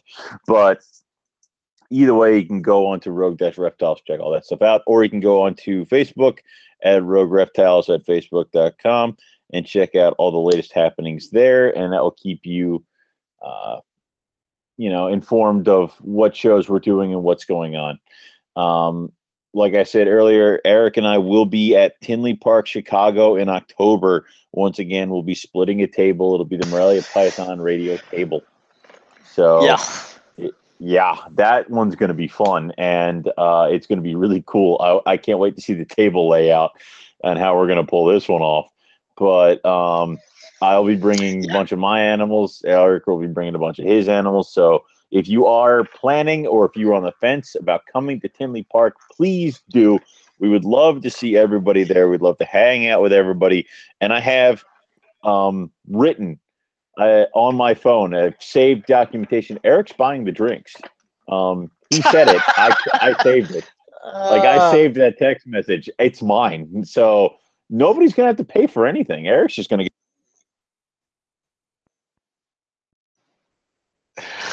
Looks like Owen got dropped off. I don't know why he got dropped. I guess because he said it was buying the drinks. But uh, Rogue Reptiles, uh, you can check that out at rogue-reptiles.com. Uh, you can check out his Facebook page, uh, and we will see you at Tinley Park. I mean, Tinley Park is basically the show of shows uh, in the U.S. Um, and uh, you know, if it's a who's who of the reptile business, so you should definitely try to make it out there and, and check it out. So uh, until next week, uh, have a good night, and thank you for listening to Morelia Python Radio.